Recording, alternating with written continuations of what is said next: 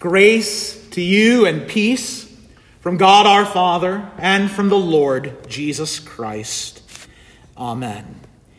The text on which I want to reflect this afternoon, this is, I think I made the comment to Ken, this is what we call pastoral gold.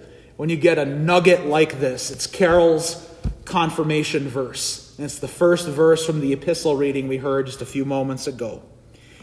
But as for you, continue in what you have learned and have firmly believed, knowing from whom you learned it. This is God's word.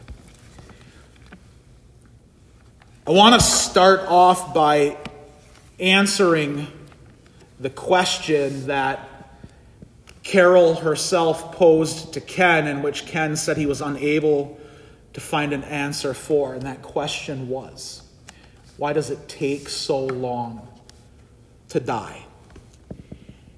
It was Dietrich Bonhoeffer, the member of the German resistance against the Nazi regime, who was put to death for his faith, but also being part of a plot against Hitler who wrote in his famous book, Life Together, I'm sorry, wrong book, Cost of Discipleship.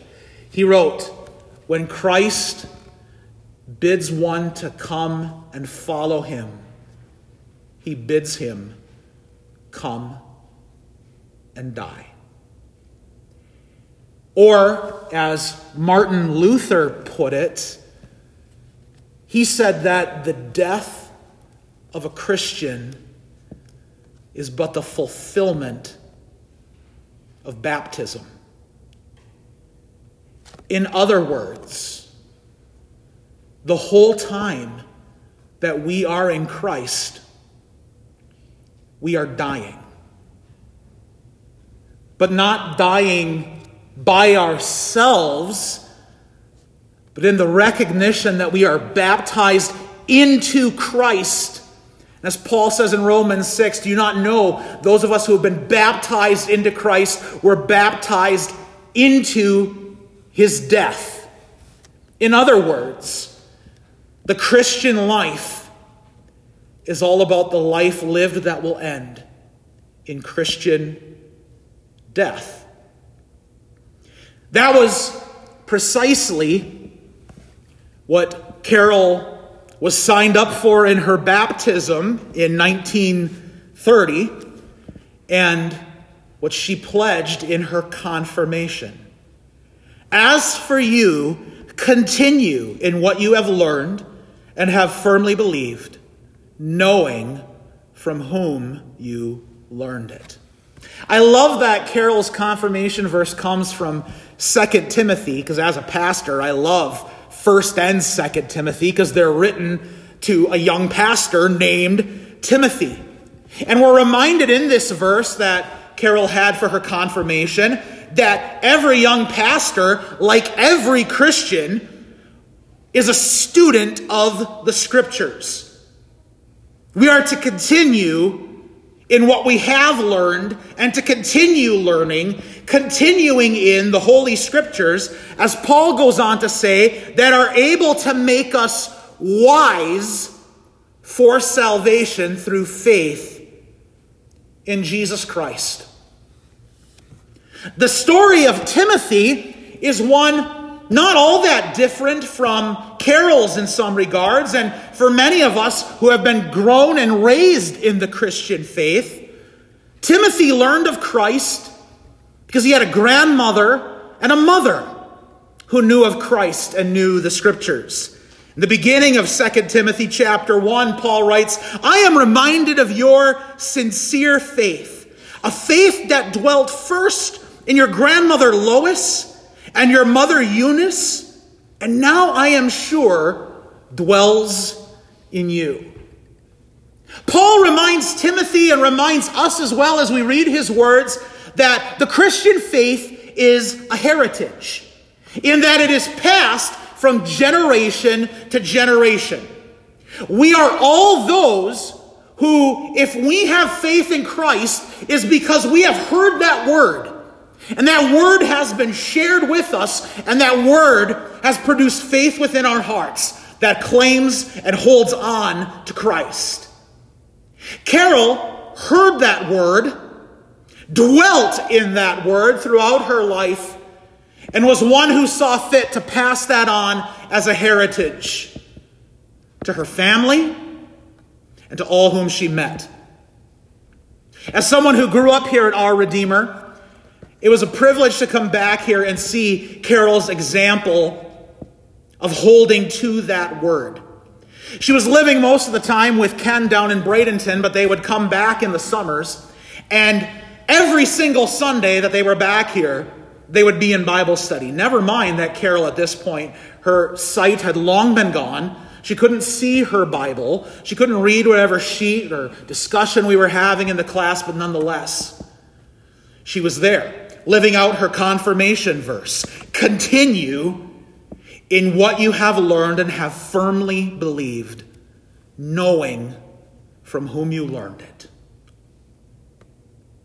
And so, for Carol, and God willing for each and every one of us, the Christian life is the life lived in that word, the word that we have received, the word in which we dwell, the word which we pass on to generations after us. That word, the Holy Scriptures, that Paul says is able to make you wise for salvation through faith in Christ Jesus.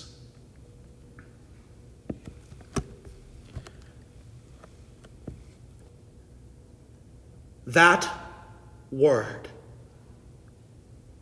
handed down to us, received as a treasure that God has seen fit to pass from age to age, from people to people to us here today. That word to gather around makes us wise for salvation. For it is in that word, the Holy Scriptures, where Jesus Christ is revealed, proclaimed, and declared to have died for the sins of the world, for Carol, for you, for me, to have risen again in triumph over death, and from heaven to come again for us on the last day. That word revealed to Carol and reveals to you and me a wisdom that makes us wise for salvation. That all sin was forgiven in Christ on his cross, that death was overcome by his empty tomb, and that he will come again in glory to raise the dead and gather all those who remain on the earth to live in his eternal kingdom forever.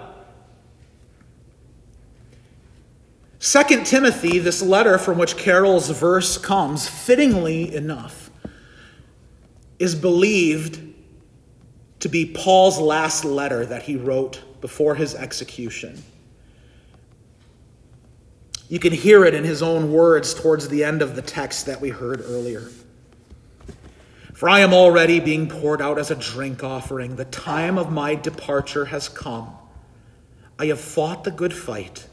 I have finished the race. I have kept the faith. Henceforth, there is laid up for me the crown of righteousness, which the Lord, the righteous judge, will award to me on that day, and not only to me, but also to all who have loved his appearing. The crown of righteousness that the righteous judge awards to Paul on that day, the last day, but all who loved his appearing. Indeed, that word, the Holy Scriptures, is something we know that Carol loved, and God grant that we would love it as well, because it is in that word that Christ who appeared in human flesh to bear our sin and die on a cross and rise from the dead. In that word, Christ makes himself known to you and me as well. His message of salvation, his message of hope, his message of promise for the future. And then also that appearing of Christ on the last day. To love the appearing of our Lord Jesus is to love that he has come in flesh to be our Savior, that he comes among us in his word, and that he will come again on that last day to award his dear children the crown of righteousness. His righteousness. He, Jesus, the perfect keeper of the law, the one who was sinless and perfect and holy and righteous for Carol, for you, for me. That crown of his righteousness is given to all who know where Jesus is found. The one who appeared among us to be our salvation, the one who appears to us in this word, the one who will appear in glory on the last day.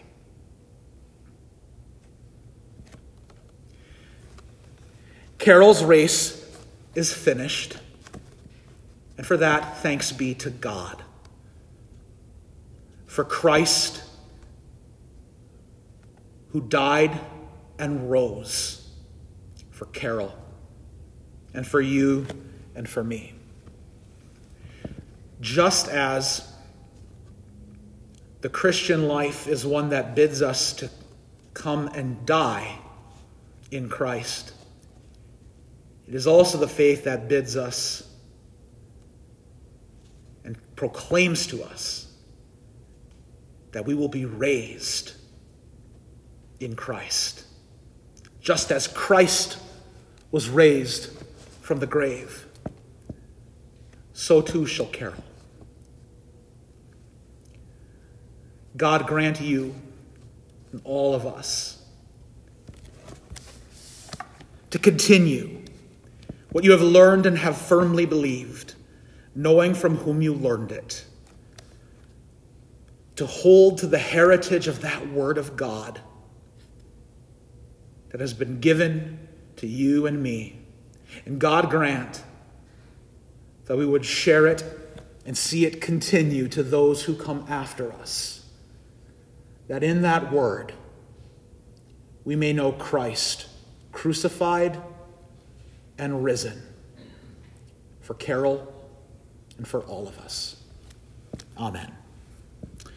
The peace of God, which passes all understanding, keep your hearts and minds in Christ Jesus. Amen.